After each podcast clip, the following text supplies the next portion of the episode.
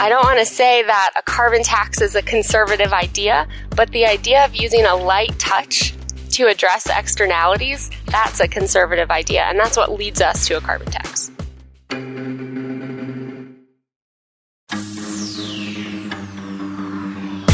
Welcome to Infinite Earth Radio. We believe that in a world of finite natural resources, a smart and sustainable future is only possible by lifting up people and unleashing unlimited human potential. Infinite Earth Radio will not only help you learn from bright visionary civic leaders who are building smarter, more inclusive and sustainable communities, but you'll discover how you can bring these ideas to your community. And now, here are your hosts, Mike Hancox and Vernice Miller Travis.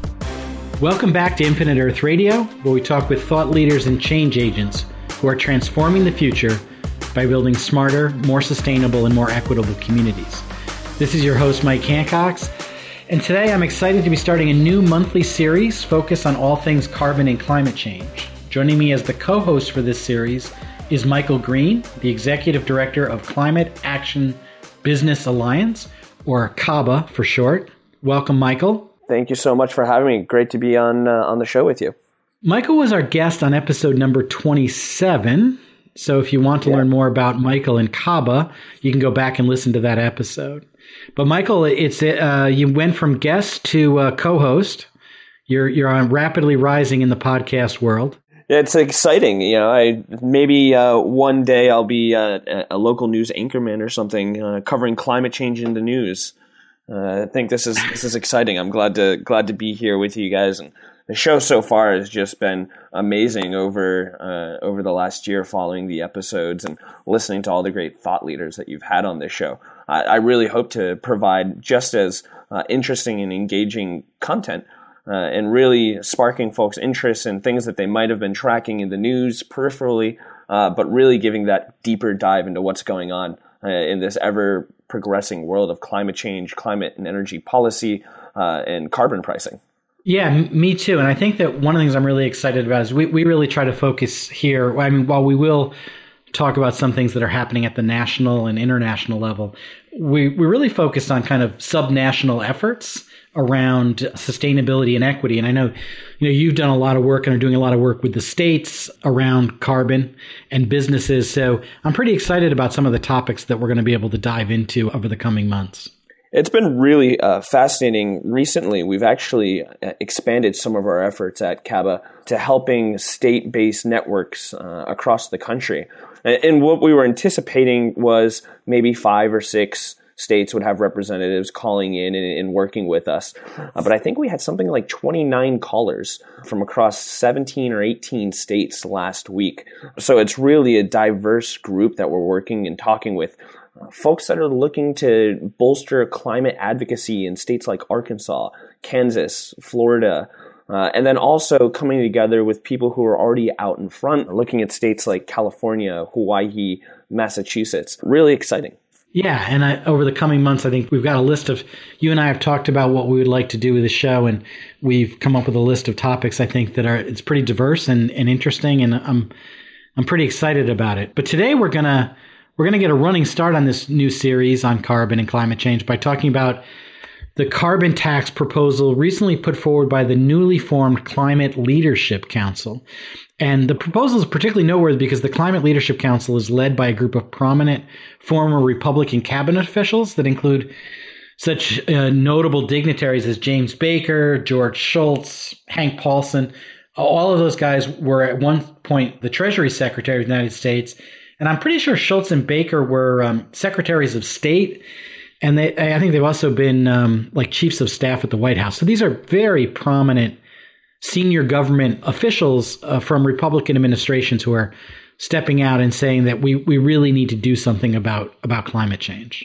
The elders are definitely stepping out and uh, speaking on this, and I thought that it was interesting to see that even some of the Republican Party uh, candidates who have either looked at previous runs uh, for presidential election, looking at Mitt Romney uh, specifically, and others uh, who were sharing the report from the other week on their social media and, and voicing support. It's interesting that the Republican Party may be looking to pivot here on climate change. Yeah, and I think that just to lay out for folks some of the basics of the Shultz Baker proposal, I use their names because I think there's a lot of calling it the Climate Leadership Council. Uh, there's a lot of climate groups out there, but using Shultz and Baker's names, I think gives it gives it some heft. Their proposal is basically to put a tax on all carbon, starting at about $40 a ton, which would translate into initially a tax, what I understand is about 36 cents a gallon on gasoline, and it would probably push utility rates up an average of 5 to 10%, depending upon what your mix of sources of energy is. Their idea is they use have the tax be revenue neutral and basically people would get a check back taxpayers would get a check back every year. And they some talk about sending the check ahead of time. So before the tax kicks in they would get the first check so that people could use the tax rebate to pay whatever cost they incurred as a result of the tax. And that the average household of four people would receive a check somewhere around $2000 but then the other kind of basic tenet of the of the program is that the tax would increase every year about 2% over inflation. So if inflation was 2% next year, the tax would increase by 4%. And the idea is then the rebates would increase as long as uh, the tax continued to generate more money. And they think that that would create a virtuous cycle where people would be excited about limiting carbon and taxing carbon because they'd be getting a check those are all questions about whether that's effective or not or how that would work but that's the basics of their proposal any any additional thoughts about their proposal michael things that are of note that we should be thinking about well, it's certainly something that's not new to some folks within the Republican Party and, and within the conservative uh, think tank space. This is something that former Representative Bob Inglis has, has really championed in the past. And an interesting cornerstone to their policy is that this is an, a clear alternative to current and future climate change regulation. Now, in the past, we may have looked at the trade off of trading in the Clean Power Plan for a price on carbon as something that we would be extremely skeptical towards. Uh, is the price going to be set high enough? How do we track its progress towards emissions goals? Can you track a carbon tax's progress towards emission goals? It becomes very difficult. Now, right under the new administration, under the Trump administration, it looks like we're going to lose the Clean Power Plan anyways, possibly even bowing out of the Paris Accord. Is that now an opening for us to say, well, what about the trade that we, you know, we might be able to receive? We're looking at this in the Affordable Care Act already, where it started out with uh, repeal, repeal, repeal, and now it's replace could carbon pricing follow the same path going forward with this new administration? Yeah, and I think there's, you know, we'll talk today about the proposal, and and luckily today we're going to get the kind of the conservative Republican perspective on on the tax. I think in the coming episodes we we need to have a conversation about how effective would a carbon tax be, how could you structure it so it's not regressive, and there's a lot to talk about, way more than we'll cover in this podcast. But would you like to introduce today's guests? Yeah, that sounds great. So we have Katrina Rourke, Senior Fellow and Energy Policy Director over at R Street down in Washington, D.C. You can find her on Twitter at C Rourke. Not only is she the Senior Fellow, but she also has a love for soul crushing dance contests. Uh, Katrina, we hope you can tell us a little bit more about that uh, in today's podcast. But uh, to start off the show, thanks so much for joining us. Oh, it's my pleasure, and I'll see you on the dance floor. that's great. Uh, so we're we're really excited to learn more about uh, the conservative case for putting a price on carbon or a carbon tax. Um, but before we get started, I wanted to jump right in. Can you tell us a little bit more about uh, R Street? Sure, and I think that the history of R Street might help to answer that question. So, uh, many moons ago, going on five years now, R Street was operating as the DC office of the Heartland Institute. In the DC office, Heartland handled a lot of the issues related to identifying potential reforms to insurance markets and policies that government uses to sort of intrude on those markets in things like crop insurance, flood insurance, coastal insurance. And in all of those markets, the signal of climate change was being digested by market actors and turned into a price signal for risk. at the same time that the DC office was handling this, back at headquarters, Heartland was thinking through ways to diminish uh, belief in the scientific consensus around climate change, let's say. And that was discontinuous with the work of insurance reform and trying to figure out a way to get government out of the business of subsidizing risky behaviors. And so the DC office split off and became the R Street Institute. Uh, and, and that's sort of how this conservative interest in climate change can best be articulated is there's a market signal. Uh, there's risk that's coming from climate change related to anthropogenic emissions, and we probably need policies to address it. Thanks so much for that uh, history. Uh, I actually didn't understand the, the relationship going back, so that's really great to know. And you know, carbon pricing is something that you guys have been following quite closely. That's right. Yeah. So getting its start as as a, a, think tank dedicated to reforming insurance markets, especially insurance markets that digest the risk of climate change, they needed an off the rack sort of proposal, right, mm-hmm. to digest that risk into the marketplace. And as an organization that's dedicated to conservative free market principles, the carbon tax sort of checked the boxes. And so R Street has long advocated for a revenue neutral form of a carbon price uh, especially one that includes preemption for regulatory programs that currently try to price carbon into the market. No, that's uh, definitely something uh, that we, you know, here on the show have been supportive of and are paying uh, close attention to. Is uh, putting a price on carbon and a revenue neutral carbon price is uh, one of the ways to go about doing that. And I think a little bit later on we're going to discuss uh, different type of what to do with the revenue, whether to rebate that back or uh, look into investment opportunities. Uh, but let's go back even, you got me on this historical kick. So I'm interested in maybe going back further uh, because carbon pricing and the idea of putting a market signal on an externality, that's a conservative idea, is it not? Well, it's certainly a conservative idea to use the lightest touch possible to correct a market failure. So when you look at a role for government as a conservative, you don't want government to expand beyond addressing substantive market failures where the market isn't addressing problems on its own. And climate change is a really perfect example of this. We know that there's risk related to anthropogenic emissions. The market isn't pricing that on its own. And so without the ability to enforce reductions to emissions, I guess through property rights, right? Mm. We want to start at property rights. And then oh, that's not working. So how do we address reducing emissions? There should be a role for telling the market that there's this failure. And we've traditionally depended on government to fill that role. So I don't want to say that a carbon tax is a conservative mm-hmm. idea, mm-hmm. but the idea of using a light touch to address externalities, that's a conservative idea. And that's what leads us to a carbon tax. So, Katrina, we're focused on the we've been talking about the new proposal from the new Climate Leadership Council that the Shultz Baker Group. Yeah. You talk about car, uh, about revenue neutral, and I think that there one of the debates around a potential carbon tax is what to do with the revenue, right? So Baker they talk about a direct rebate to taxpayers. Is, is that the approach that you guys would favor, or is there something you know? Would you have take a different approach than they're taking? So you hit the nail on the head. Not every revenue neutral carbon tax is created equal. Uh, and so at R Street, we have a different take. One of the main obstacles to getting the carbon price internalized in the market is that it's, it's affecting every corner of the economy, right? So nearly every industry is in some way going to be impacted if we start pricing emissions. And because that's the case, we're going to see economic contraction.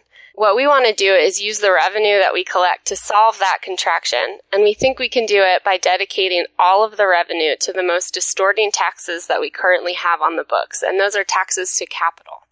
So while the Baker Shultz proposal is suggesting a dividend, R Street doesn't think that that's the most conservative idea. In fact, we think it leaves out sort of the crucial part of this situation, which is that you don't want addressing climate change to damage the economy. You want addressing climate change to lead to a more productive economy. Right. Like the Shultz Baker approach in some ways is progressive, right? It, to some degree, the way they allocate the money to taxpayers might actually be a benefit to lower income or more urban taxpayers who may not spend as much on their carbon, if you will. So, how would your approach work, and how would that be fair to the people who are actually paying the taxes? That's a great question, and that is a tension that's very live in the economic literature around a carbon price. So, we know that we'll see economic contraction if we price carbon. And we know that we can best address that economic contraction by targeting revenue to reducing the most distortionary taxes, taxes to capital. But that doesn't get around the fact that a price on carbon is a tax on consumption, and taxes on consumption are certainly regressive. So you do see, I guess, a sticky wicket here, right? How do you promote economic expansion while maintaining the progressivity of the tax code? And there are a couple of ideas. So taking out a portion of the revenue and dedicating it to reducing taxes on work or dedicating it to bolster social support programs in some way. Uh, even using it uh, in a form of block grants to the state so that they can best address the regressivity. But we don't get around this this problem, which is that we want to solve uh, the issue of economic contraction related to pricing carbon. And I want to point out another problem related to this tension.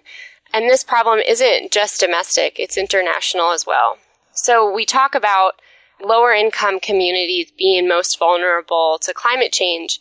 And so that makes it even worse if our policies to fight climate change are aggressive, right? I think we can agree that we don't want the like least prepared communities to be hit twice.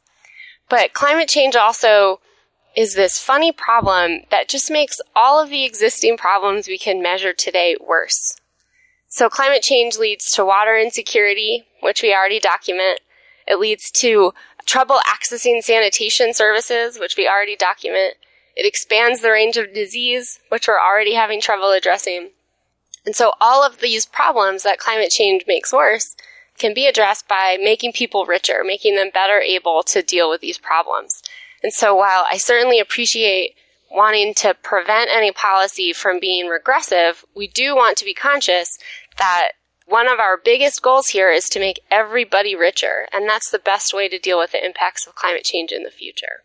It's interesting that you bring up the concepts of tax swaps, and there's a thought that's really been championed by the Shultz Baker proposal, but even prior to that, uh, by your former boss, Representative Bob Inglis, that's looking at putting a price on carbon as a trade off for not just tax policy, uh, but also for future regulation.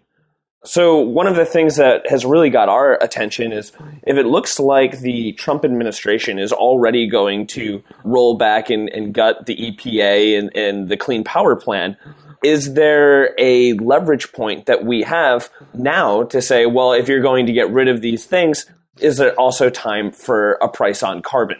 Do you see the administration being kind of prepared for that conversation at all? Oh, Michael, that's a marvelous question.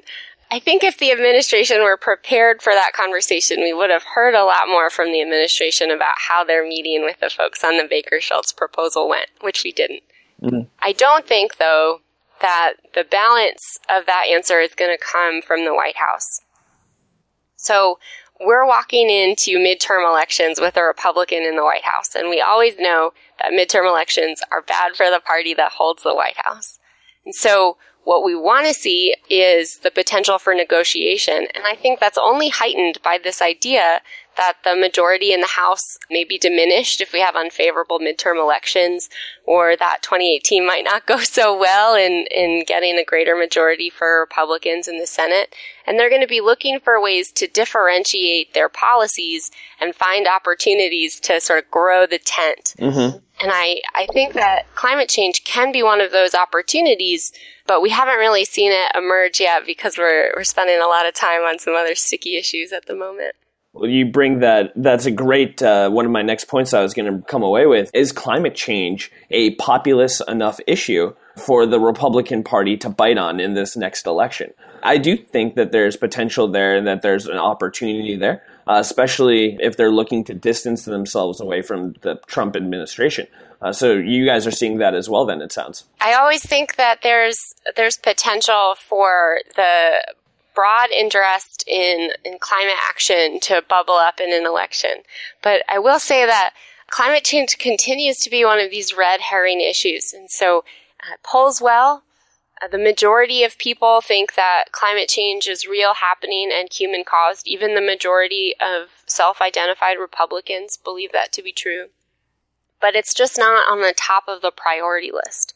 And so I don't want to say that we've solved it. This is the way that Republicans will differentiate themselves and, and sort of keep their seats in purple districts. But there's lots of potential you know, if we have a constructive policy dialogue, if we have a dialogue oriented towards solutions rather than finger pointing and blame, uh, for that to actually materialize in the midterm elections. Absolutely. And I like that. I like that focus on solutions. So maybe we could just shift shift for a second and talk about the potential effectiveness of a carbon tax, right? So whatever disagreements there might be within the Republican Party, there are a lot of folks on the political left who care about carbon and climate change. And the question I think that arises is would a carbon tax alone solve the problem? Would it allow for the elimination of the other regulations? And then and then how high would that carbon tax really need to be in order to be effective? I know that the Shultz uh, Baker proposal starts out at like forty dollars a ton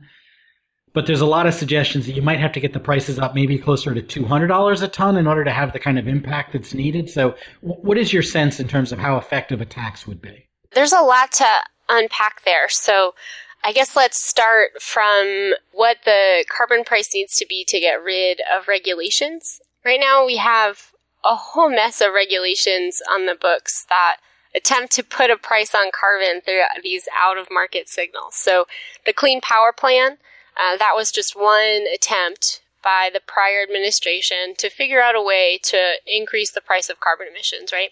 And so if you go through the federal government, through efficiency regulations at the Department of Energy, through automotive regulations at uh, EPA and at the National Highway Transportation Authority, if you go through regulations related to applying NEPA in new ways to address climate risk, all of those carry costs, and they vary from something like a, a couple cents on the dollar to more than $100 a ton for carbon emissions.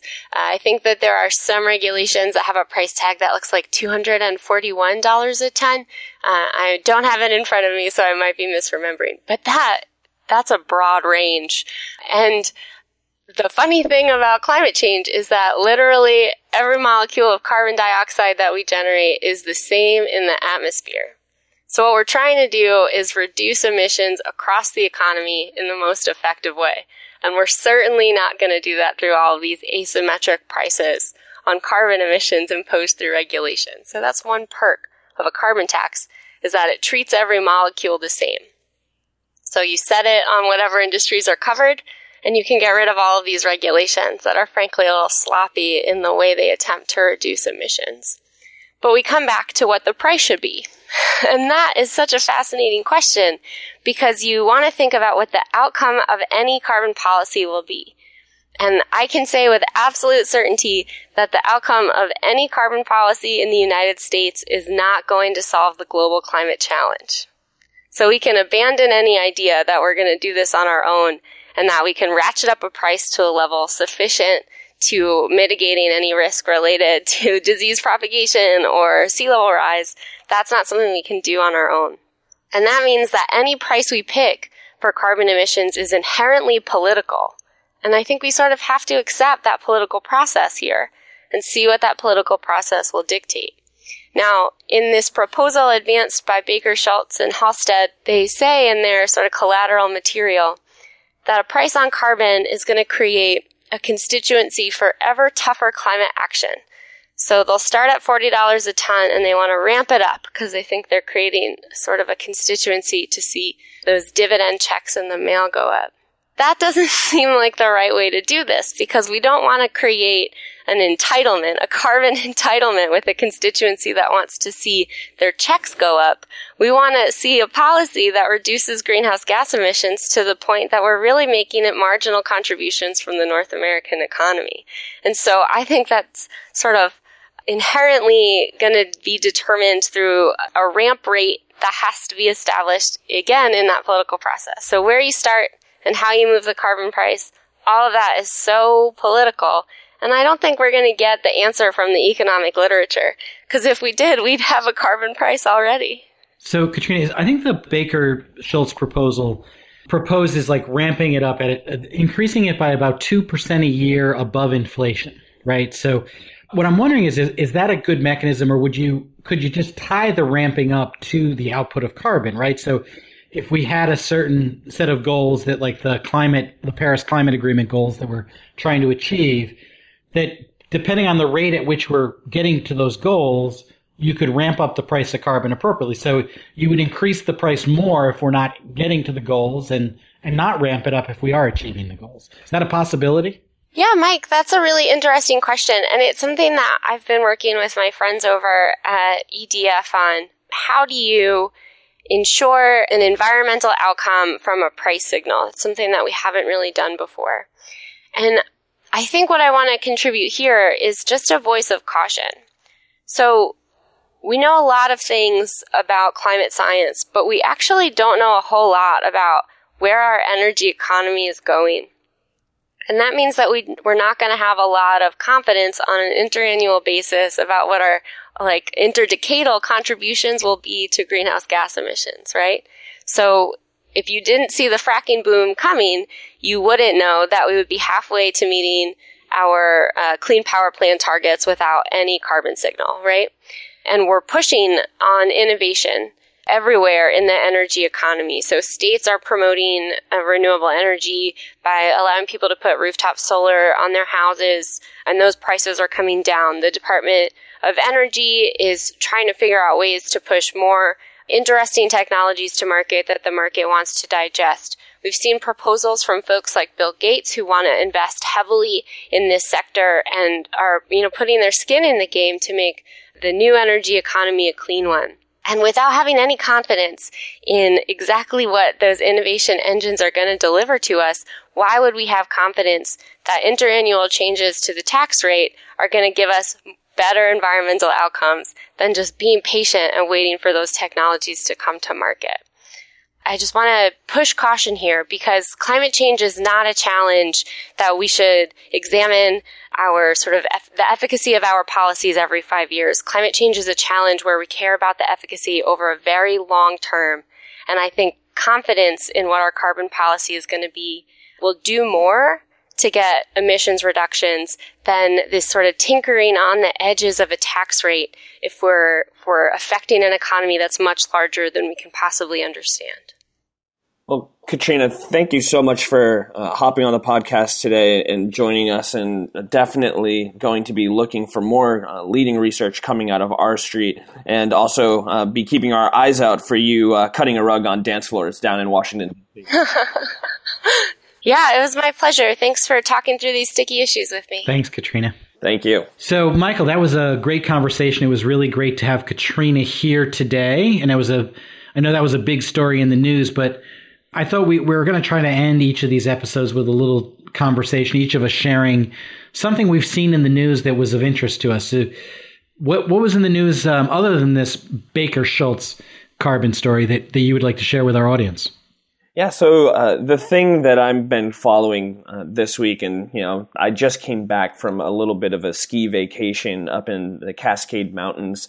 I saw all the beautiful snow and resorts that they had at Mount Hood and uh, in, in round Mount Rainier, and it really got me into thinking about sustainability, the future with climate change, and ski and outdoor sport industry. So on our website, uh, the Climate Action Business Association website uh, we've actually been covering different mountains across the country that are putting sustainability first at their local resort. So the piece we came out with actually last week was looking at uh, Shawnee Mountain. And we've in the past visited Bolton Valley, Mount Abrams, Berkshire East, Mad River Glen, all small private mountains. And they're taking on climate change headfirst, everything from putting on site wind turbines looking at ways they can reduce their consumption through energy efficiency, recycling, on site composting, and even taking it a step further, looking at the natural surroundings that these resorts take place on and the service that the trees and the forests provide. Uh, so, really, even looking into forest preservation and forest maintenance and what that can mean for the future of these resorts. Now, uh, I can speak firsthand that uh, there's about 20 feet of snow on top of Mount Hood right now, uh, so they don't have any time to worry about it going forward. Uh, but here in Massachusetts, where we had a had a pretty mild winter, it's definitely something worth thinking about. Yeah, it's a huge issue, and I think that's part of the reason. You know, a lot of um, outdoors groups, a lot of outdoorsmen are tend to be a little bit more Republican, and I think that they're very concerned with climate change, both the business people and the, the folks who just enjoy those activities. It's a great way to grow our base and continue conversation with new audience.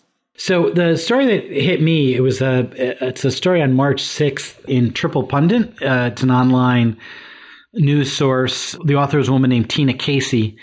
And it was about the Alberta tar sands. And it was a great article that really kind of laid out They've approved, the Trump administration has kind of cleared the way for the Keystone XL pipeline. And we've seen what's happened up in, uh, up in Dakotas with the uh, the camp that's been uh, that was destroyed, the base camp of the protesters that was destroyed. But the, the article really lays out a, a really really kind of lays out the whole set of issues around the XL pipeline, and and the pipeline may may still move forward, but there are still some some significant obstacles from the fact that the state of Nebraska, which the pipeline has to run through, has been very opposed to the pipeline and may present an obstacle with the construction of it moving forward.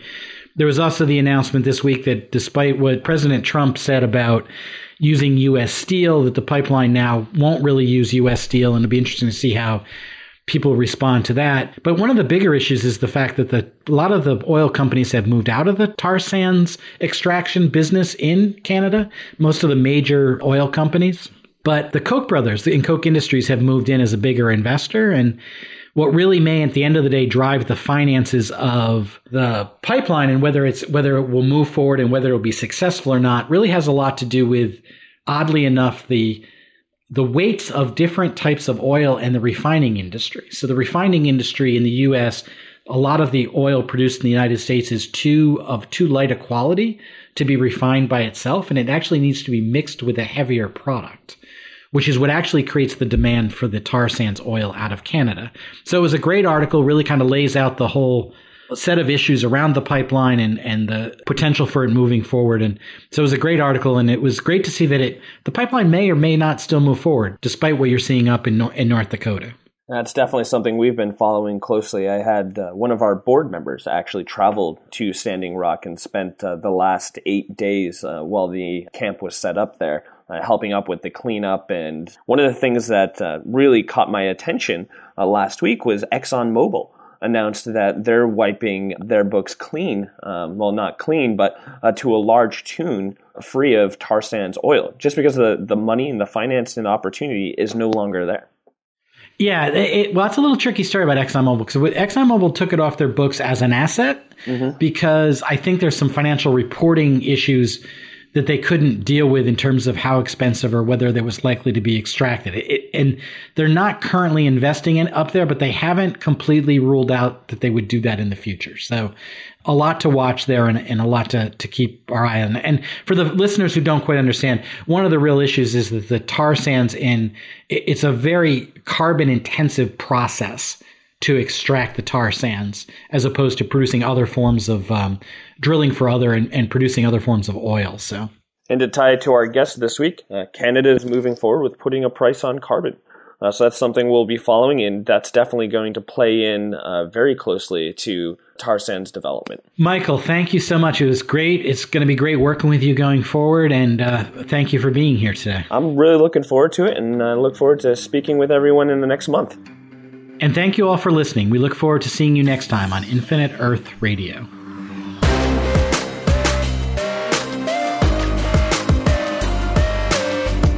Infinite Earth Radio is a podcast produced by Skio in association with the local government commission.